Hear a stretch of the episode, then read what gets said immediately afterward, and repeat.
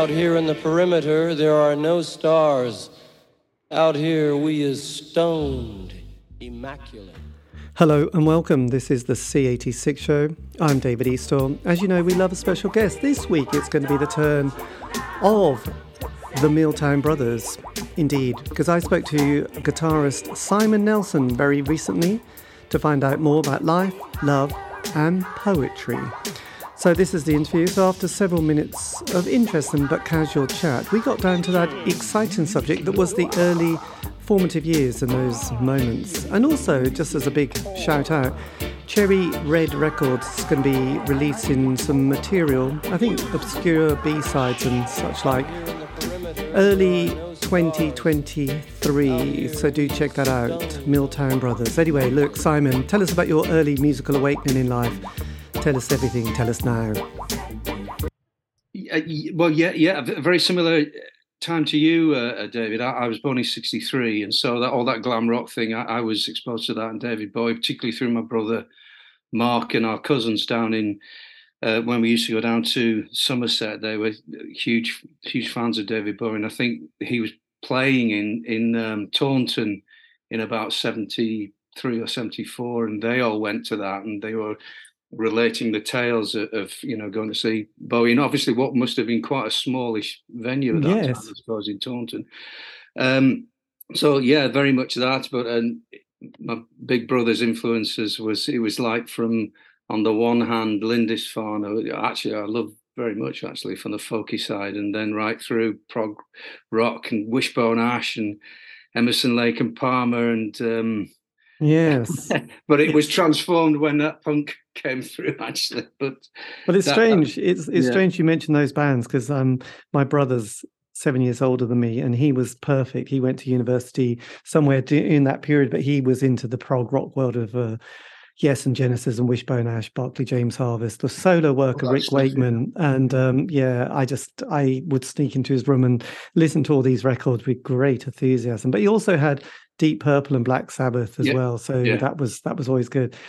Steel Steeleye Span was his go-to folk band. He didn't he didn't do Lindisfarne, but I do also love Steel Steeleye Span as well. Yeah. Not just the irritating single, but um, yes, it's funny, isn't it? So you had an older brother who was a massive influence. Yeah, big influence, uh, an influence on on learning the guitar as well. He he was the first one in the family to have a guitar, and right. And I I used to you know, plink around in it. But um, it wasn't until I was 15, 16 until I really tried to learn it properly. But it was uh, me and Mark's influence, who who wasn't in the Milltown Brothers. Matthew, obviously, he's singer of the Milltown Brothers, and my younger brother. But uh, yeah, Mark had an influence at that time, no, no doubt about it. Yes, and were your parents at all kind of, you know, were they into the music or yeah well my, my dad um, used to play the piano a lot and just to sort of relax as a, we had a piano in the house and um, he would play and um, all sorts of things mostly songs from the sort of 50s and 60s shows and things like that but uh, he, he used to like Beatles, like the, for example, "The Fool on the Hill" and very melodic and "Nowhere Man" and things like that. And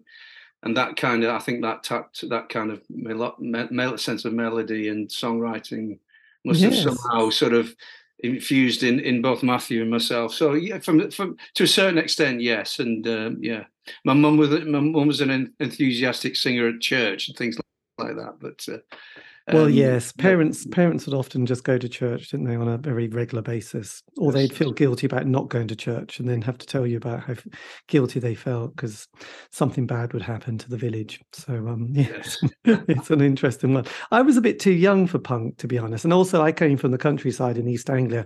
Punk didn't really happen. It was um, it was much more sort of motorbikes and mopeds and status quo and a bit right. of rock but status quo were the kind of the main go-to band really in our area so punk didn't sort of kind of come out at all so mm-hmm. what was it what was when did you leave did you oh you didn't leave school because you went to university didn't yeah, you yeah so i was i was at school for uh, from 74 to 81 and sort of in, in the fourth form I, th- I think i remember very much being um, sort of turned on to, particularly probably more new wave than punk, I should say. But um, there was there was a compilation album called I think it was called New Wave, and it had um, you know stuff on it like um, oh what was it? Um, I'm trying to think like uh, New York Dolls, uh, the, the, Dead Boys, and and I remember particularly um, "Shake Some Action" by the Flaming Groovies was was a song that I think was a sort of mid seventies, but it came it was sort of part of that, and it was that sort of jangly and more sort of type of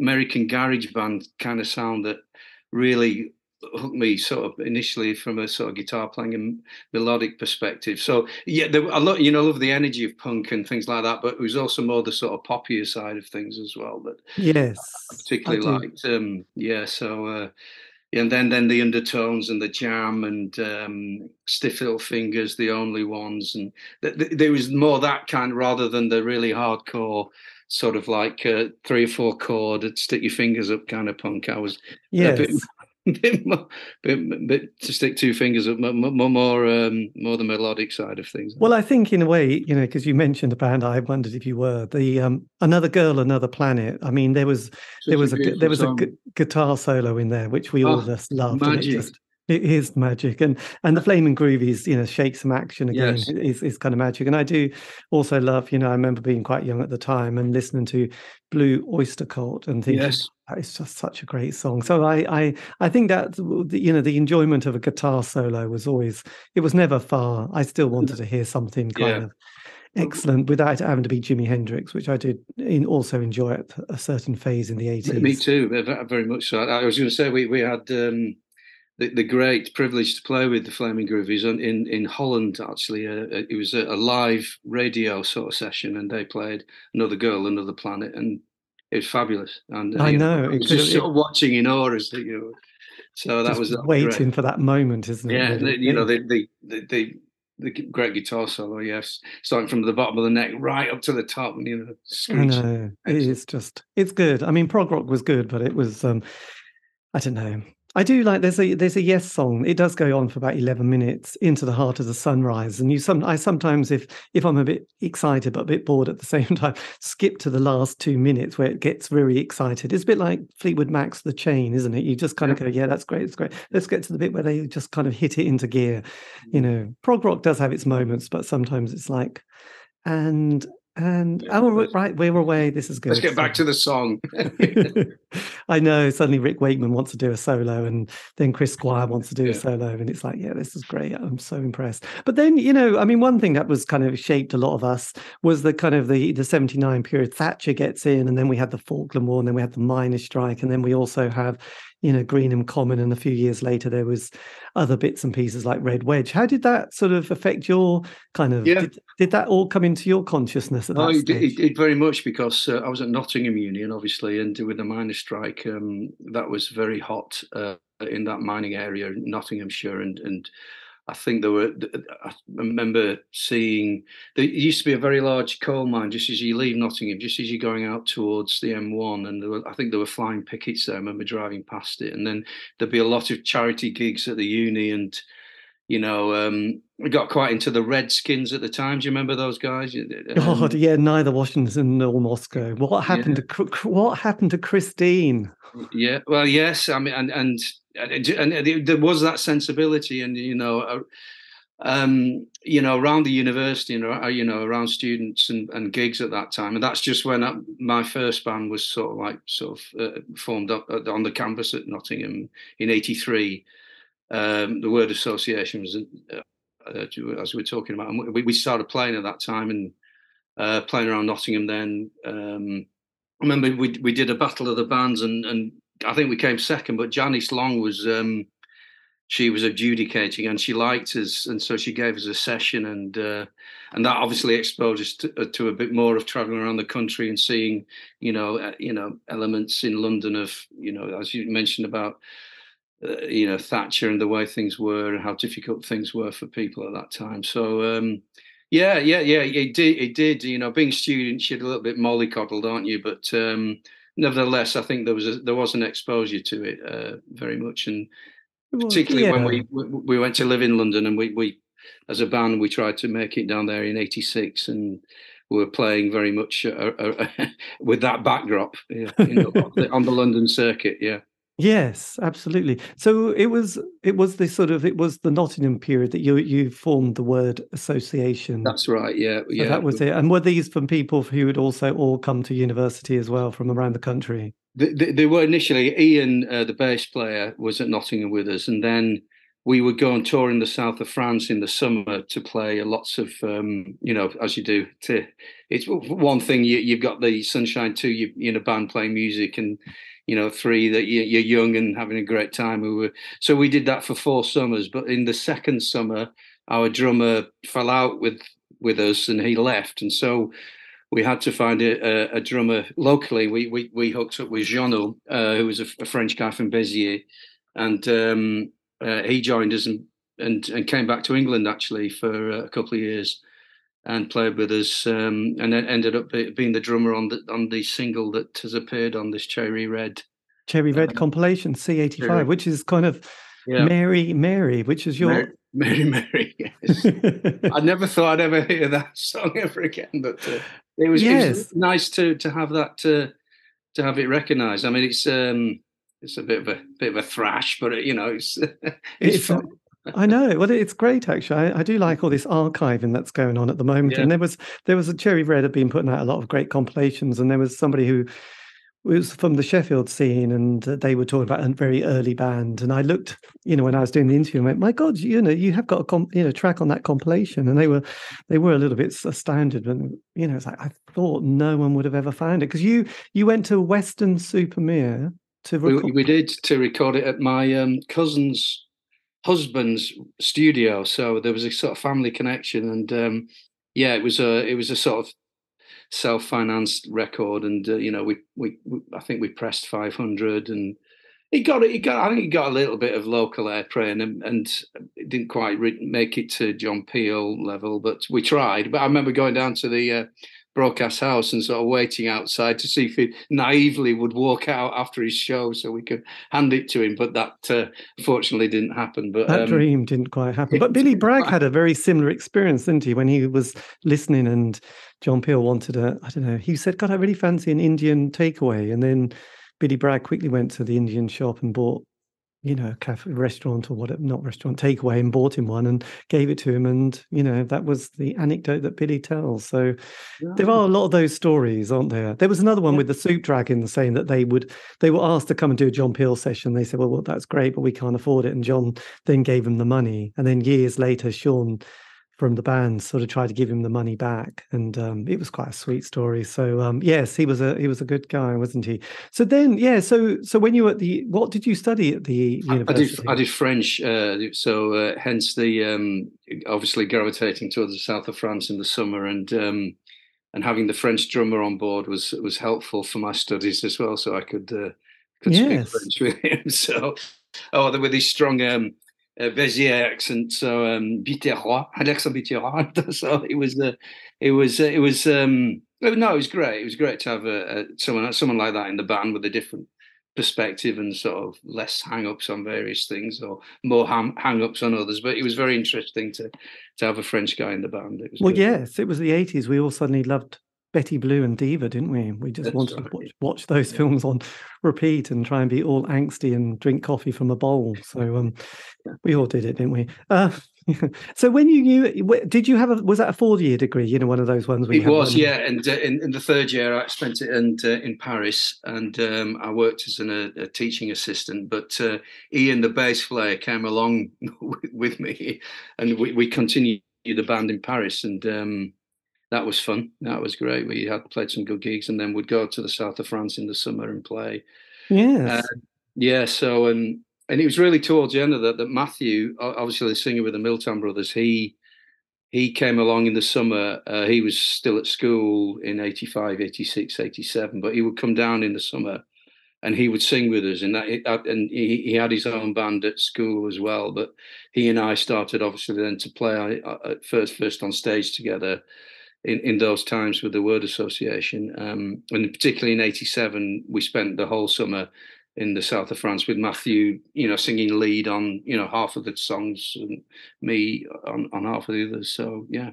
God, you, I know what's what's really boggling from doing this show is that the commitment that people had during that time was quite amazing. It was there was some sort of serious time and effort and uh, energy put into it. And I know you mentioned that being molly molly coddled, coddled as a sort of a, a, student, but I mean, okay, you got your grant paid yeah. and you got some money and various other things, but actually everyone lived quite poorly at that stage. Know, no, we, right? Yeah, I, I, maybe I'm seeing that through the perspective now of having two yes. kids at university, and they are mollycoddled. But um, yeah, I, I, I, see what you mean. Yeah, you're right. Particularly in our fourth year when we were living in Lois Avenue in Nottingham, and it was like four lads, and you know, not a lot of money, not a lot of washing up, not a lot of um, sort of looking after ourselves. Uh, yes. Yeah, yeah. When I think back, perhaps you're right. Yeah, I think um, maybe it was a bit grimmer than uh, than looking back through rose tinted spectacles. Well, it was it it was kind of glorious, but and you could only do it when you were young. But the the winters were cold, and no one put yeah. central heating on, and we all sat around in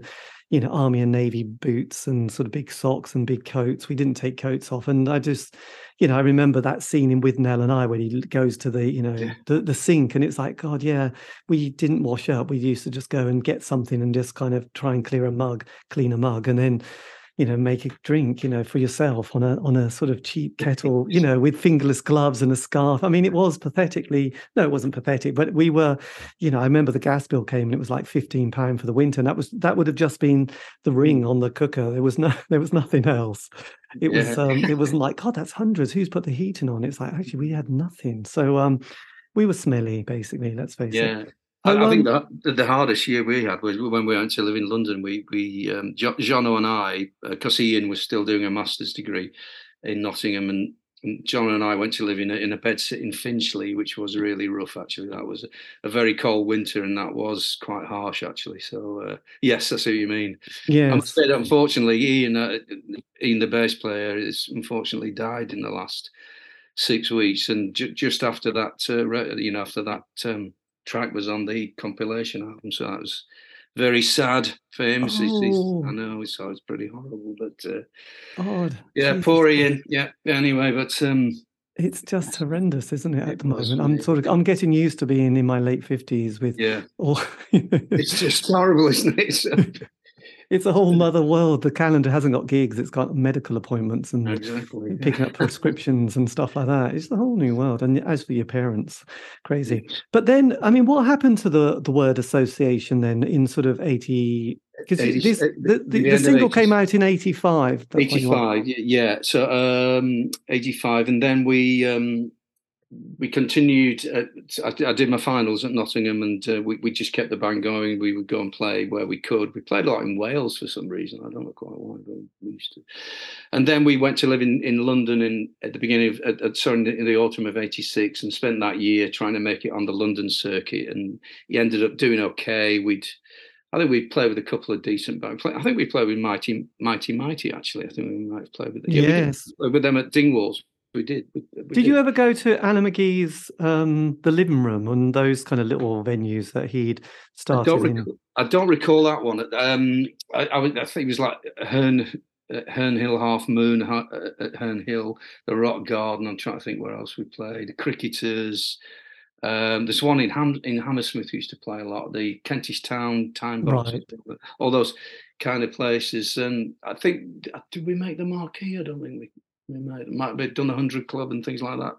And we got kind of people were kind of interested, but it never really happened for us, unfortunately. So uh, after that summer in '87, when Matthew had come on board, I'd listened to one of his demos that he'd done with his band Aspire, which Nian and um, uh, and James uh, were also in, who went on to be in the Milltown Brothers, and there was a particular song on there called Salford Lady that um, Matthew had written and the the, the lads had done. I, I just thought it was fantastic, and Matthew is clearly um, um, his voice just cuts through so much better than mine does, and uh, I began to understand where my place might be, um, yes. and and rightly so because uh, they they were fabulous, and I, I, I jumped ship and and I, I, wanted to be part of their gang, so and they were a lot younger as well, so that, that was good. So um, no, we we we um, it ended up being a song called Sweet Nothing that we released as well as the Milltown Brothers. But Matthew had written it as a 16 or 17 year old. Uh, it was just a great track, and um, yeah, that, so we uh, we then I sort of started playing more with Matthew, James, and Nian, who were at Manchester Poly in the autumn of '87, and that was the start of the Milltown Brothers. Yes. Um, yeah. I think Sweet Nothing. Actually, that was a song by a, a slightly smooth jazz soul band, wasn't it? That's Working right. It Week. was.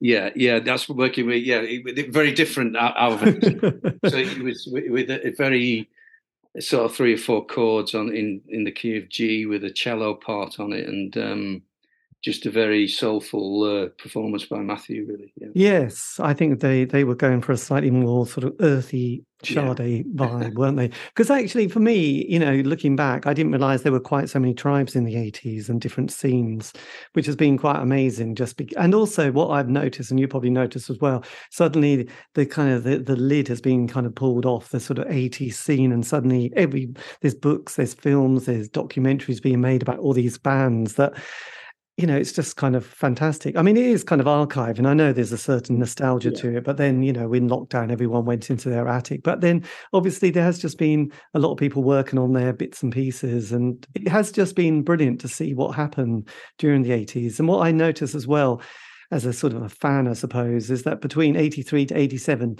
was a kind of glorious period. That was the years of the Smiths, wasn't it? And there was like that great moment. And when they kind of broke up, they were felt like the party had slightly changed again. Mm-hmm. Not quite as drastic as when Hendrix, Joplin, and Morrison died, but you know, it was a little bit like, oh my God, the Smiths are broke. And then the next wave of those 16, 18 year olds came along, and a new drug, ecstasy, came along, and there was that kind of scene and the orb and guy called Gerald and 808 States. So so musically things start started changing a lot when you formed the Milltown Brothers, That's didn't right. you? Yeah, I mean it, when we first um, when we first started playing together, I, I, think we were more influenced by the Waterboys, Bob Dylan, uh, REM, um, that that kind of um, I know, the the Byrds as well a little bit, and and it was a bit more, and and U2 as well. I think U2, and and and, and bands like that. I, think more at that time, and so our first um, outings were, were, more rocky, I would say. Like the first single, um, Roses, uh, which was out on, on in out in um, eventually in '89, I think. Um, it's quite it's quite a, a you know Bruce Springsteen s sort of kind of rocky kind of number, and um, a lot of the, the, music we were influenced by then w- wasn't really that sort of um, kind of uh, acid housey kind of inspired baggy kind of you know the Stone Roses kind of thing w- w- was coming was coming in at that time, but. Uh, when we started out, we weren't particularly like that. We were more like REM and sort of a bit more yes, really. Because I remember there was that sort of North London scene, wasn't there, with the Faith Healers and Silverfish, and um, there was My Bloody Valentine and early yeah. years of Carter. So, did I mean being in London? Did you also slightly get washed, or not washed up, but sort of taken we with did, the tide? We we did. Um, we we um, we got a publishing deal at, at the end of '88. We'd been spotted by Steve Lamacq playing at the Time Box at the uh, uh, in in Kentish Town, Bull and he, he wrote a great review and and all of a sudden we got a lot of interest in the sort of summer of 88 through to the autumn of 88 and uh, you know we were being sort of tipped alongside the sundays and, and things like that and, and really really we got the, we got quite a lot of interest particularly from publishing from a development side and we got picked up by emi at the end of 88 and then we released and so so i was based in london working in london whereas the other lads were were in manchester but we kind of focused on london because obviously that's where you would get your record deal and we tried to get as many gigs there as possible yes. and so yeah we did there were we were around the sundays we were around my bloody valentine yeah we we, we played with them at dingwalls as well uh, and you know where you know we were quite different. We played with the Chesterfields. I remember playing quite a lot with them that they, they were coming more out of the C86, but there was that transfer over. But yeah, we we were certainly uh, playing uh, um, in London in that sort of period before the big Manchester scene broke uh, later on. Um, yes. More in, more in, yeah, in but then in '89 we had the the great. I mean, John Peel played that sort of compilation Sub Pop 100, didn't he? And there's certain bands on it, including Nirvana, which kind of, you know, they just brought Bleach out. And I remember seeing them at the art center supporting Tad. And suddenly that kind of grunge scene had started to appear. But before that, we had Sonic Youth and the Buttholes and yeah. um, Husker Du bands that I sort of thought were amazing. So, yeah, so suddenly. Pixies as well, in a way, I suppose. The Pixies were there in that period, weren't they? I mean, I know it's slightly more sort of more um, I don't know what you a bit more pop sort of sensibility, but but still had that hard edge to it, didn't it? We really liked the Pixies actually. That they, they remember that was eighty nine. Uh, well, they were touring with uh, Throwing Muses, weren't they? yeah, the so we, which... yeah, and we ended up playing with them actually very in in um, was it nineteen ninety one at. Uh, Crystal Palace Bowl. So that was great.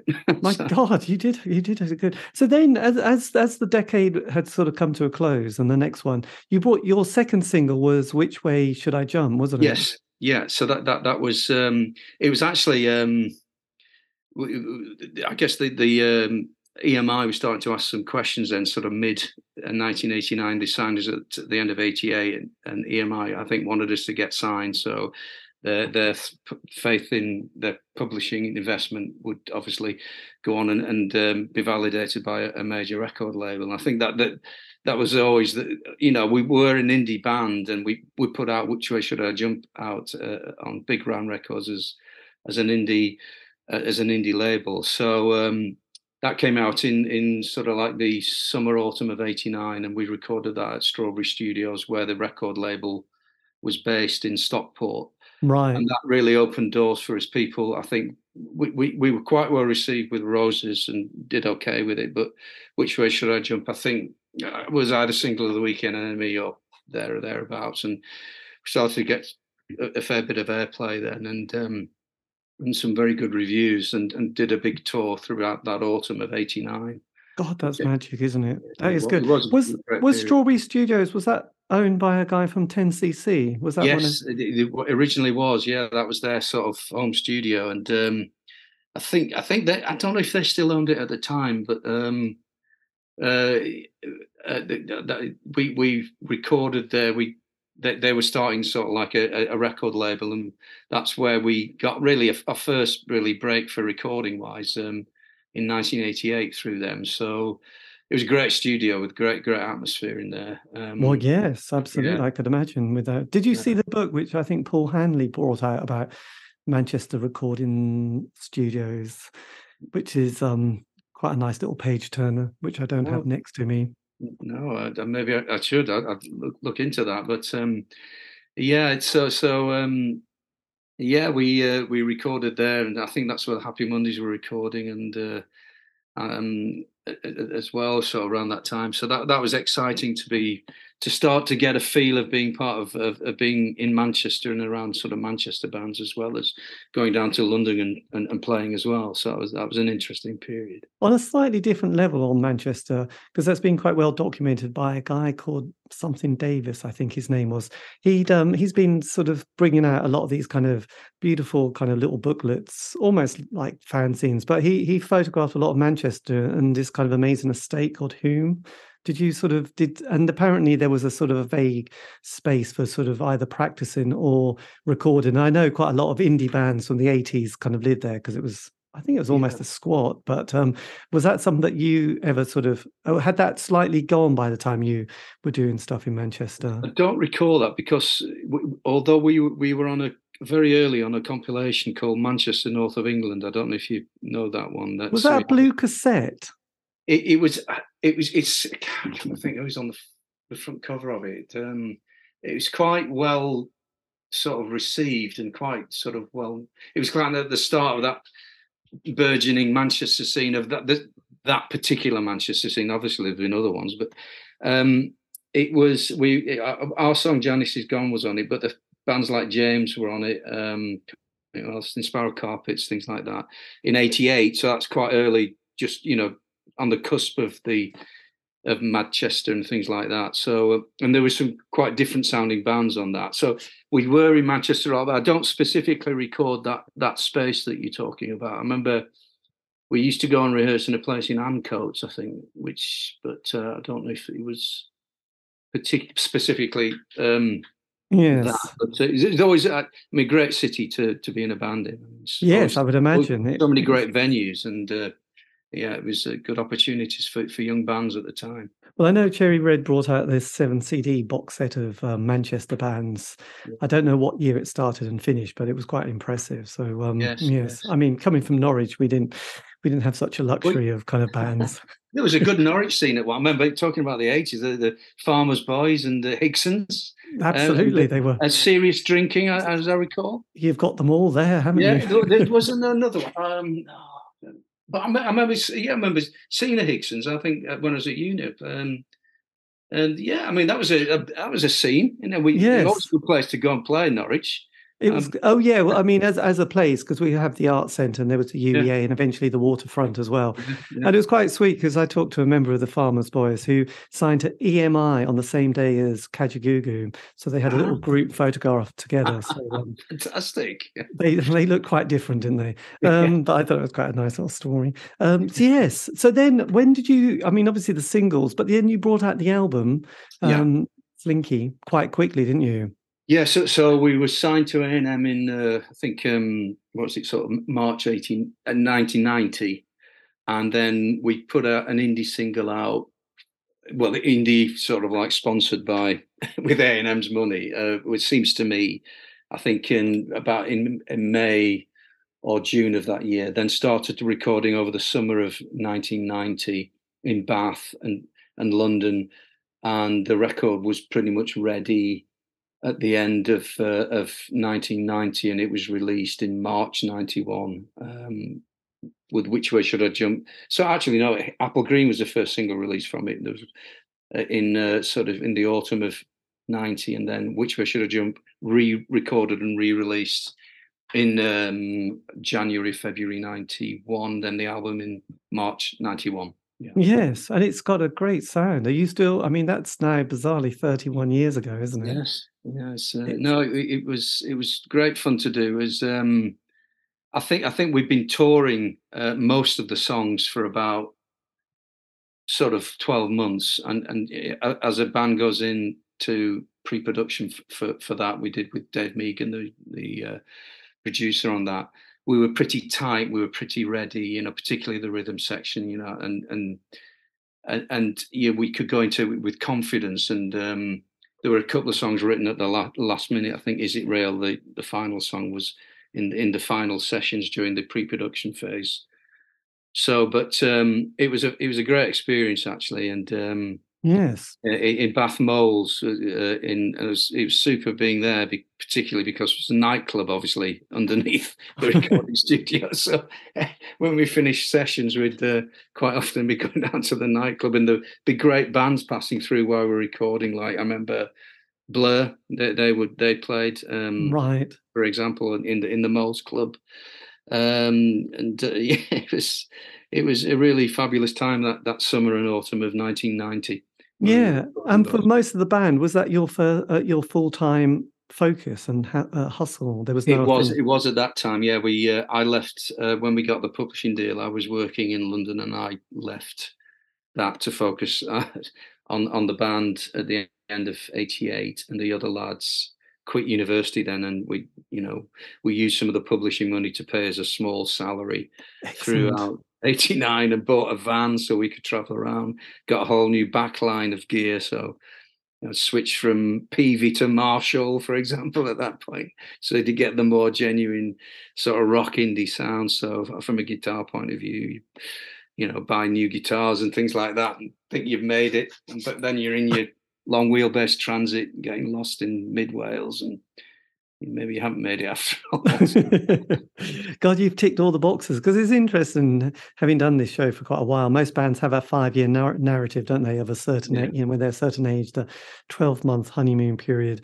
Possibly John Peel giving them a play and John Peel session, the first album, the Transit Van around all the little art centres and alternative nights in the UK, which is handy, and then that tricky kind of second, third album where everyone's oh, yeah. just a bit exhausted. Certainly had that. yeah, I mean, we, we, we were. I mean, we had a lovely period actually. We, we when we did have, I guess we did have a top forty hit with "Which Way Should I Jump," which was, you know, it was in the top forty, and the album was in the top 30. So, you know, we did have a certain certain level of profile. The the gigs got bigger.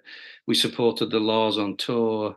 And then we went to the US with the Wonder Stuff on an extensive tour, actually, and got to Japan and Europe. And it, it was fabulous. It was a really uh, a wonderful experience and a great time to be, you know, in your 20s. And you yes, not really have any regrets when you have that kind of uh, experience. It really was great. Oh, it's brilliant that you managed to do the US as well as um, yeah, Japan yeah. We as well. did a couple of tours, and me and Matthew, I think we did a radio tour or press tour as well. So fantastic. Yeah, we, we were going to. I think they had high hopes for us in the US, but yeah, we, it's, we, it's yeah. always so tricky, though, isn't it? What's going to click? Because at that stage, there was a lot of men in check shirts, weren't there? Sort of with that long hair thing, talking about you know issues of small town America and you know problems with their stepdad and being a bit lonely. You know that kind of gr- that kind of grunge scene that you sometimes watch on Instagram now, where yes they're just you know with a Jack Daniels in one hand, and it's all a bit. Yeah, I mean, I mean, I remember we we we toured at the beginning of the tour with the Wonder Stuff in in sort of September October 1991. So we we we'd done well with Which Way Should I Jump, which was I think alternative Billboard top ten. So it, it did all right. Uh, but we played at this um, a great gig actually, one one of my favourites. But the Nirvana were on the on the same uh, you know, on the same booking and playing. Was sort of three or four um, nightclubs alongside the Fenway um, baseball stadium in Boston, and they were in one club. And you knew something was changing when you saw them. And we went to watch them play, and it was electric. And the kids were just moving on from jangle pop to grunge. It was quite obvious. and we, we, we, our career was just nosediving as we watched watched uh, them. Uh, and then, then we had the, the fabulous. Uh, then later on, we, we had Oasis supporting us, and what as their trajectory launched into the stratosphere, ours was falling off a cliff. So a couple of experiences to to cherish. yes, God, it is difficult, isn't it? Because on one level, yeah, the grunge, and then Oasis. You must have wondered, Oasis, yeah, yeah. you know, we yes, getting onto that slipstream. So when you came to do the second album, what was the atmosphere like in the band at that stage? I think very excited. We, we, we, yeah, as I said, we'd come off this tour in, in the US. We'd had a bunch of songs that we played alongside the Slinky songs that were new songs that we thought had legs, and um, and we were excited to go and record them. And uh, we went to um, uh, Chipping Norton in the beginning of '92 with a few tracks, and and um, uh, with the producer, and went in there uh, thinking that you know this would be a continuation of what was gone before, but you know, we, we, we then experienced a set of, you know, pushbacks from the record company throughout 92 with the demos that we were doing. They just weren't happy with them. Um, and, and then when that continues to happen, there becomes a, you start to look at yourself and doubt your own abilities then, and also doubt the support of the record company. And so that, you know, and, and it culminated in what was really a mishmash of a, an album in Valve with right. different producers being involved uh, with us always seemingly trying to hunt uh, uh, singles rather than being allowed to sort of breathe, I suppose, and do the kind of songs that we wanted to do. Uh, I suppose at that point, classic second record syndrome for for a young band. Yes, that is a bit unlucky, isn't it? Because uh, it must be quite devastating when you present the demos and the band, the label yeah. kind of gives it a you know a slight fail come back and do it again you think and, and a sense of resentment starts to build then you know i remember I remember particularly we would turn up in um, Fulham Palace Road or wherever it was where A and M was, and we'd turn up. We're sitting in the van or downstairs where the, the manager would go up with the demo, put it in, and come down and say another another no from oh god, and yeah, but uh, we had one, one track though they were very pleased with. It was which was Turn Off, which was one of the singles that they really liked. And then we were encouraged to do some um, uh, covers of Bob Dylan songs as well. So we did It's All Over Now, Baby Blue, and three other tracks that, that they, that they really liked and, and had relative success. So we're in the top 50 with those. So, but uh, unfortunately, not enough for us to uh, sustain a, a, career beyond the second record with A&M, which right. There you go. So sort of 90, 93, 94, was this the period where you all sat down and had a this yeah. end? Yeah, yes. I, I, think we played a tour in '93 in the autumn, and uh, Barney, our keyboard player, decided he'd had enough of it, and fair enough too, because it was it was getting a bit of a drag. And we tried to keep going because we just signed um, another publishing deal actually as well, which gave us financially some support, if not the distribution. Um, so we did try and continue in 93, 94, 95, I think it was all really that period of the Milltown Brothers really came to an end. Yeah. Right. Even though those, I don't know when the Shine compilations came out, these kind of Britpop ones, but did you ever think, God, we should just be able to get something together here and get on this little. Yeah, I mean, we tried. We we had a, a with with Nian Nian, uh, our drummer Matthew and me and Steve Taylor then came on board, and we were Milo in, in London in '97 to 2000, and we we got close with that. And I think James had a band, uh, Show Ponies in Lancaster, that was doing very well as well. Barney was doing well with a band called The Rubbish, so everyone was trying and still in the game. Um, and so you know, we, we, we, you know, we, we, we had a, a, um, a, good bit of success with the Milltown Brothers, and obviously had a taste for it. Didn't want to give it up, but the money dries up, so you have to get jobs. But yes. everybody was still trying to, to to be successful in these different kind of guises. Yeah. Yes. The, so then, the then, then we had the the great millennium and the millennium bug period and new labor period. So so then, what happened to the to to sort of make you all come back and reform bit like, know, really. It's bit like bad question. news, isn't it? it is, yeah. I don't know. Well, we're all mates. I think that's the thing. It's all good friends, and you can't really give up on that. And you know, you might fall out a bit musically here and there, but ultimately, we live some very strong experiences together, and and it's very hard to shake those off. And I think um, we were always writing songs um, at the time, and uh, and so we got back together in 2002 and and did a sort of self-financed album rubber band yes. and uh, put that out and um, you know it did okay you know online. We pressed up a certain amount of copies did some gigs did a small little tour uh, got i think we were on six music a few times so it, it, it was it revived a few memories for a few people but not enough unfortunately to uh, to sustain. But i think it, it you know it, it was just enjoyable to get back together yeah, absolutely. I, th- I, think thirties rather than twenties. I think with the coming back, I think the thing about that, which I've slightly, I mean, slightly sweeping statement, but I think you know at that point, probably your fans are still doing their adult thing and have probably sort of a bit hassled. It's like when you come back thirty years later, yeah. people are like, got a bit more like potentially, you know, like, oh, actually, I've really missed that band and I don't understand what modern music is. And I haven't managed to get into grime and I don't really understand what Stormzy's t- singing about. And then it's like that thing of, oh, you know, these, these, a certain amount of nostalgia festivals like Shine, aren't they? And um, yeah. such kind of, you know, and certain bands who I think when they tried coming back, it was like not many people interested, but then they tried a 10, another 10 years passed and it was like, oh, actually, people are quite excited. And I think people reevaluate the, some of the, the albums and music and think this is actually all right and i'll take my kids as well and also i think with spotify it's meant that you know 16 year olds are quite excited to discover unknown bands mm-hmm. or new bands that like I was when I was growing up, wanting to get the most obscure 60s bands or 70s bands that no one knew. So that was mine. So I could imagine, you know, as as the decades went, there's a certain amount of interest, as with all these compilations from C86 C85 yeah, and then going up to C91, which is bizarre. So, um, yes, I think the Milltown Brothers is on C89, aren't they? Yeah, I think we're on C89, C90. I think we, we've we've got Which Way Should I Jump? And seems to me, I think he's on, and I think we're we're on one of their compilation of the 80s. I think Roses is on there somewhere as well, on, on something as well. Um, Yes. Oh, yeah, and we we've got. I don't know. We we've got actually uh, coming out on the sixteenth of December. Um, you, we've we've got a, a, a Cherry Red are putting out a digital release of our pre A and M uh, stuff. It's called um, Tongue Tied Mesmerize. It's a lyric from Which Way Should I Jump? And so it's got about sort of twenty odd tracks of. Uh, singles, demos, and B sides, and that's out on the 16th of December. So Fantastic. Has that was that a project that sort of came about during lockdown where people started thinking I should get some of this stuff sorted mm. out?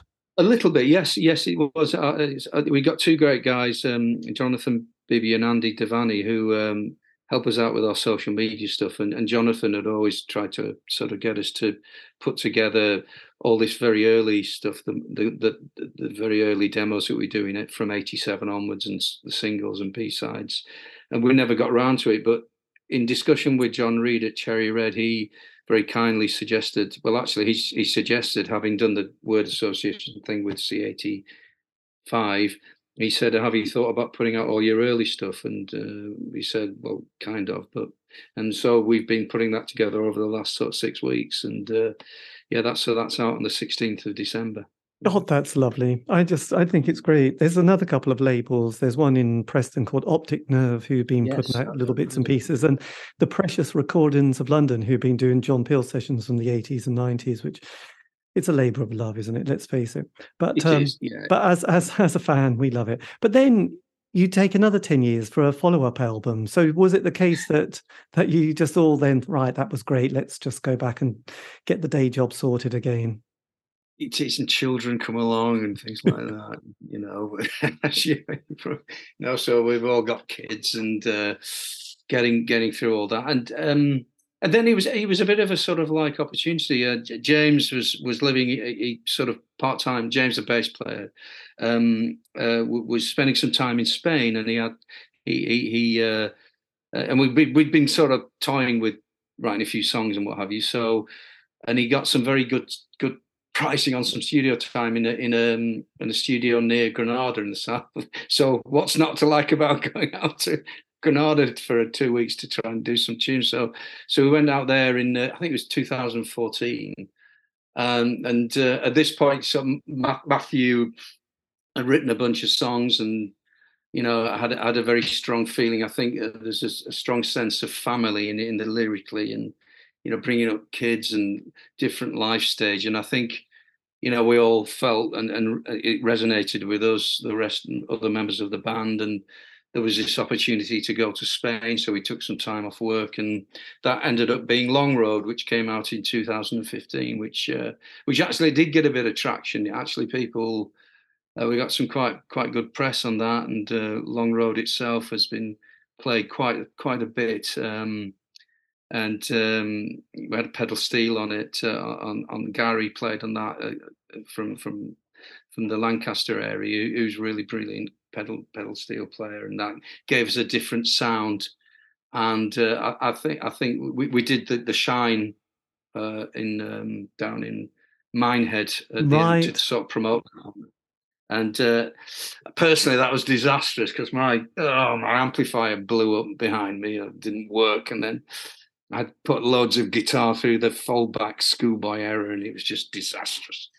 Feedback nightmare. But it was great to to do that again, and um, uh, hopefully my nightmare didn't spoil it for the rest of the oh, band. But, but uh, you know, um, that's what it. That's what happens when you get get a bit out of sort of out, out of step with not playing live very often. You yes. It's like that.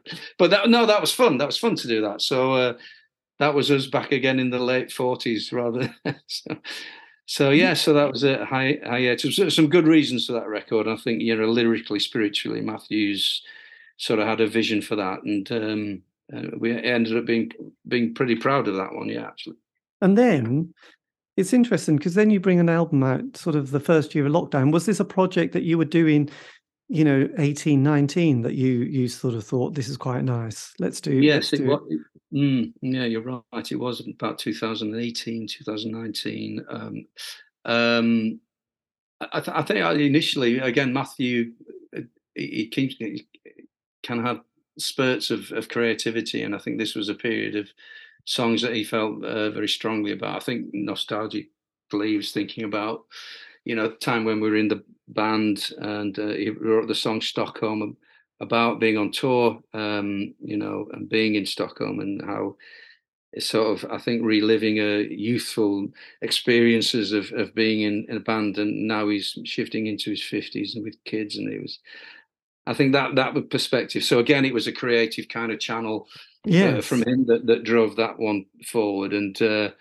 we, where we were. Where did you record that one? We actually recorded that with, at James, the bass player's studio, and James kind of produced it. So James is in a, a band called Greenheart, and he does a lot of his own recordings, and they, they, they do pretty well. And so James took some time out of that, and uh, we recorded that in um, 2019 and t- t- just before COVID hit. Actually, we stopped the recording in, in about sort of be January, February 2020. 2020. Yes. then mixed it over that whole period and, and, and, it eventually came out i think in 2021 wasn't it? Right. So there's one track on it which is quite fascinating late 60s mm. californian hippie commune. How did this song come about? Because that's quite the title and um, i've always been a bit keen on sort of hippie communes especially from the 60s so um, mm. where where did this one was this one of matthews? Yes yeah yes one of matthews and uh, i think i think he was trying to or we would we, uh, uh, lyrically, I think he wanted to sort of like um, evoke that spirit of the sort of 1967. You know, a, a, time that when we were coming through with which way should I jump through into that Manchester scene that we that was very very influential at that time, and he was live, reliving that experience.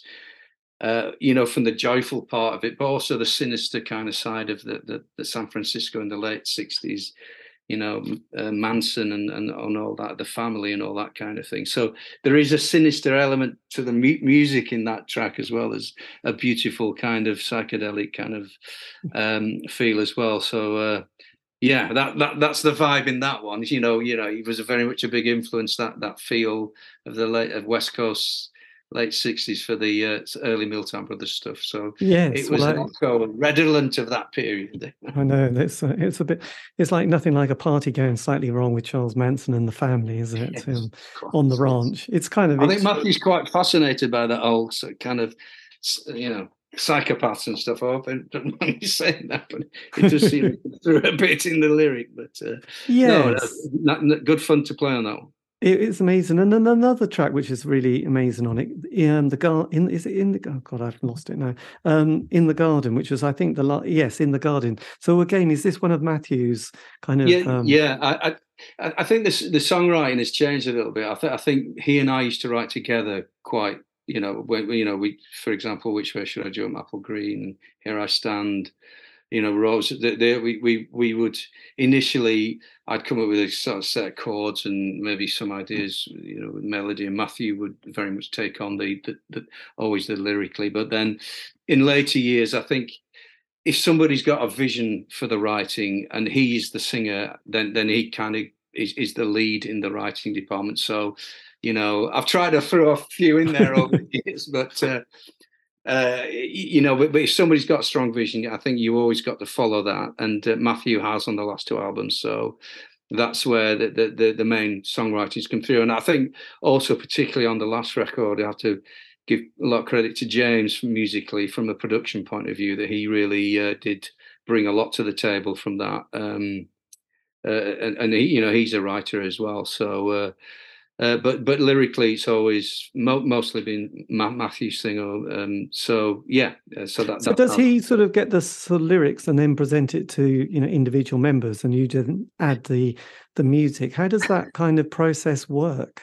Well, um, it, he he would probably uh, uh as you know he, would come up on a, on the acoustic guitar have a set of chords and maybe have an idea for a a chorus quite often or an idea, a strong idea for the hook, or and then write the lyric around the hook. But I think he he tends to to only write about something when he feels strongly about something rather than trying to sort of force a, or, or, shoehorn lyrics into sort of like melodies and what have you. But having said that, uh, there have been many times when we've been sort of waiting for the the vocal part to be done, and he's scratching around at, at studios on all fours writing lyrics on pieces of paper, and we we're waiting for them to do that. But uh, did you get uh, slightly? Did you watch the the Beatles film? Let It Be, you know, the eight hour special over Christmas last year, where you would just watch them all sort of turn up after the new year to sort of work on the next album. I just wondered if you had been slightly curious and inspired by watching these legends in 19 was it 69 1970 sort of thinking right we've got this space we're going to have to try and do an album and then seeing how they brought it together I mean, I'm always fascinated by that kind of thing, and the, the, Stones, you know, and those Paris sessions, and when they're doing "Sympathy for the Devil," and and and and, and when you asked me about early awakenings in music, the, the Beatles, hearing their sort of best ofs, was about 13, 14 year old, massively turned me on to, to music. So definitely, and I, I, love all that process of watching how you know documentaries of bands in studios. I mean, there was one on Christine McVie last night, and I don't know if you saw that. On, BBC Four on Fleetwood Mac and that whole. So I'm always fascinated by that, and I don't I don't think specifically that that Let It Be documentary inspired us, but uh, it's always great to be back together as a, as a, a, group of friends and as a sort of a gang in the studio, and it's it's you know when you're in the studio it's probably it's most intimate when you're in a fairly small small space yes. putting songs together so uh, I well, see, there was I a great there was a great series wasn't there the classic album series which regardless of the band it's always fascinating to see Absolutely. them where they got the idea from, how they sort of they pull out all the tracks and you just hear the bass line. I mean, there's a brilliant one on actually this all good, but I just remember being fascinated with Black Sabbath because actually musically there was an awful lot of interesting things going on mm. under the music, and there was like.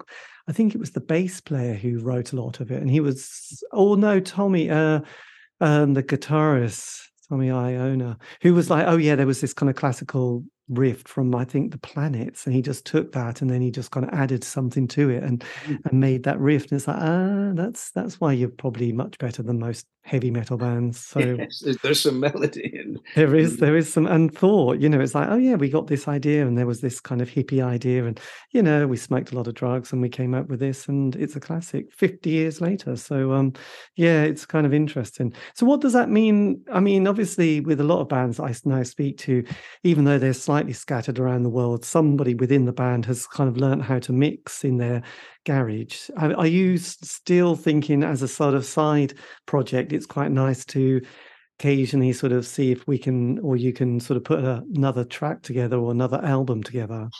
Yes, I, I, think so. I, th- I think it, you know there's a sense of sort of like continuation and, and, legacy, and you know as long as we we we want to and can do, I think it is nice to to keep meeting up and and, and not necessarily having the pressure to put a record out, but just playing together. And we're planning to meet on the 16th of December again up in Burnley, where the, the three of us come from that area. So, um, and that's when this new Cherry Red compilation is coming out. So the plan is to maybe play through a few tunes and maybe some of those early ones. And who knows, you know, we might start to go out and maybe do a couple of gigs to you know, as a retrospective celebration of those early songs and maybe do some new ones but uh, you know I, have got a garage band so i'm always attempting to, to write tunes and, and what have you and uh, but i'd say james and barney are the ones who are particularly strong on the technical side of recording and they've they've continued that and actually barney he's, he's playing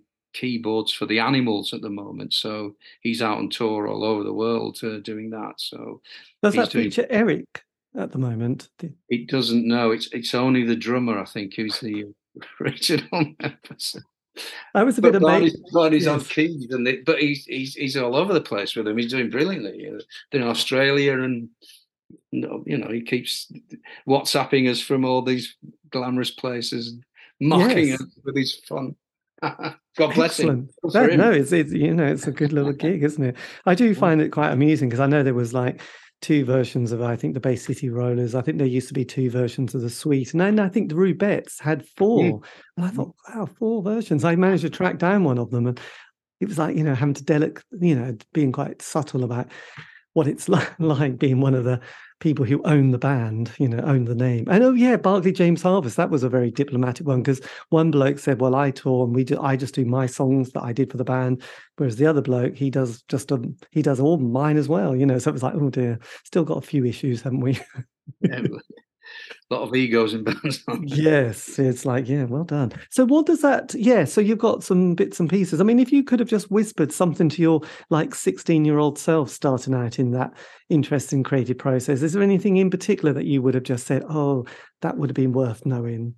Ah, that's a good, good, good question. I, I, th- I think just to trust your instincts a bit more. Don't don't always be, you know, put off or or, or frightened by what you know bad press or what people say just to really trust your instincts and have a bit more confidence and be a bit more positive. That's what I would have said to myself.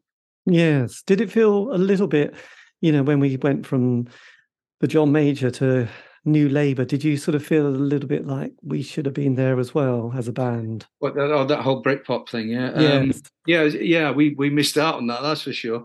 Uh, and you know, other bands that we'd been around uh, did particularly well, like Blur and, and Oasis. So we played with Blur quite a lot. Ocean Colour Scene, we played with them a few times. But that's not to say that, that I'm not making a point that they totally deserved it because they're great bands, and we saw them in in the in the flesh, and they were all of those bands are really really good bands with really good songs. Yeah. I just think we we were maybe a little bit unlucky and we perhaps didn't have the the profile, and we certainly didn't have their profile. That, that's for sure. But uh, I, I, could let me put it this way: I, I, could have seen songs like "Here I Stand" and "Apple Green," "Which Way Should I Jump," also doing quite well when some of those other songs were coming through in the sort of mid '90s.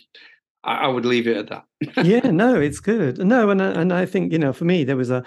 I mean, after doing my indie world, and then there was a certain amount of I don't know what I was doing in that late decade, early 90s, but then sort of probably was busy and then sort of got to hear a lot more stuff in the the mid 90s and being kind of excited because it was kind of guitar based music again. And I thought, you know, there was some, but yeah, like Pulp and Elastica I mm. thought were good. And I had a I had a real soft spot for my life story. I thought Jake was brilliant and his little orchestra in the side there. And yeah, it was it was quite a nice period. And then it all went again, and God knows what happened the next period. But you know, I think you just kind of go in and out, don't you, and um, see whatever ever excites you. But it's good, it's good. Well, anyway, look, Simon, thank you ever so much for this. Okay. This has been amazing. And if you want, I can always send you the link. And you, I think you've got a Facebook page, and I can always, um, you can always post it wherever. And, yeah, uh, please. Uh, feel, feel free. You know, oh, absolutely, that, would be brilliant. That, we certainly will. I, am um, I, th- I, I, think you're in touch with uh, was it John- Jonathan? Uh, I think somebody said I am the keeper yeah. of the flame, and I went. Yeah, that's right. Yes, uh, Jonathan. Um, he probably. I'd, lo- I'd love to have a copy myself, but also yeah. if you're in touch with him, please send it to him as well because he he's technically I'll get it up there quicker and what have yes, you. Yes, this is the truth. But no, I'll try and get it done very quickly. Otherwise, things get a bit lost and forgotten. Sure. Yeah. But yeah, but look, thank you for your time. I'm pleased this just happened so quite quickly. Sometimes you've got to say, look, let's do it now. Let's just do it. It's a Friday afternoon. Yeah, Who's no, going to be doing it's, anything? It's a great thing, though. You great. I, I had a little look, a look on your site, and you got some very interesting uh, interviews going on there. So it was funny yeah. you mentioned the, about the Redskins because, like I said, they're one of those bands yeah. I'd love to know. And the other day, I was doing an interview with a very obscure American band, 2020, and I noticed that a member of that band had produced the Redskins. I thought, right, I'm going to have to find out a bit more about his life and then get onto the Redskins. And he, yeah, he became a producer. And he sort of talked about that particular experience. He came over from London, uh, from America to London to work on it. And it was one of those great moments in the studio where he said that the drummer was immediately like, mm, he's not quite the drummer we need for this. And so they, they, had to get, I think it was Alan White who was in the Style Council to quickly, yeah, yeah, that, yeah, yeah, yeah, You know, it's it's a cruel I've had a lot of stories about drummers. Issues with drummers has been quite a bit painful, isn't it? It's, so, a, uh it's a it's a very hard job. I, have tried it a few times, and it's, it's, you can be found out very quickly. yes, if you get a chance, the wedding present have got a film about their album George Best, and there's a, a quite a bit on the drummer, and there's some. You can see we were on the we had the same management as the wedding present. Yeah. yeah. Excellent. Well, it's it's good. Well, all these films from like the Chills, the Go Betweens, yeah. you know, they're all brilliant, aren't they? We all love them. So um, anyway, look, have a great um, evening and and winter. Yeah, Take care. Thank Thanks you. for keeping in touch. Cheers. Cheers. Bye-bye. Bye. And that was me in uh, conversation with Simon Nelson, one time member of the Milltown Brothers, all still is actually. Um, if you want to know any more information, just go to the website milltownbrothers.com co.uk. This has been the C86 show. Indeed, it has. If you want to contact me, you can on Facebook, Twitter, Instagram, C86 show. You'll find it. Um, if you do, if you do, keep it positive and groovy. That's all I'm saying. Uh, and also, all these shows have been archived. Aren't you lucky? So, um, Spotify, iTunes, Podbean. There are nearly 900. So, um, indie pop, fill your boots. Anyway, have a great week. Stay safe.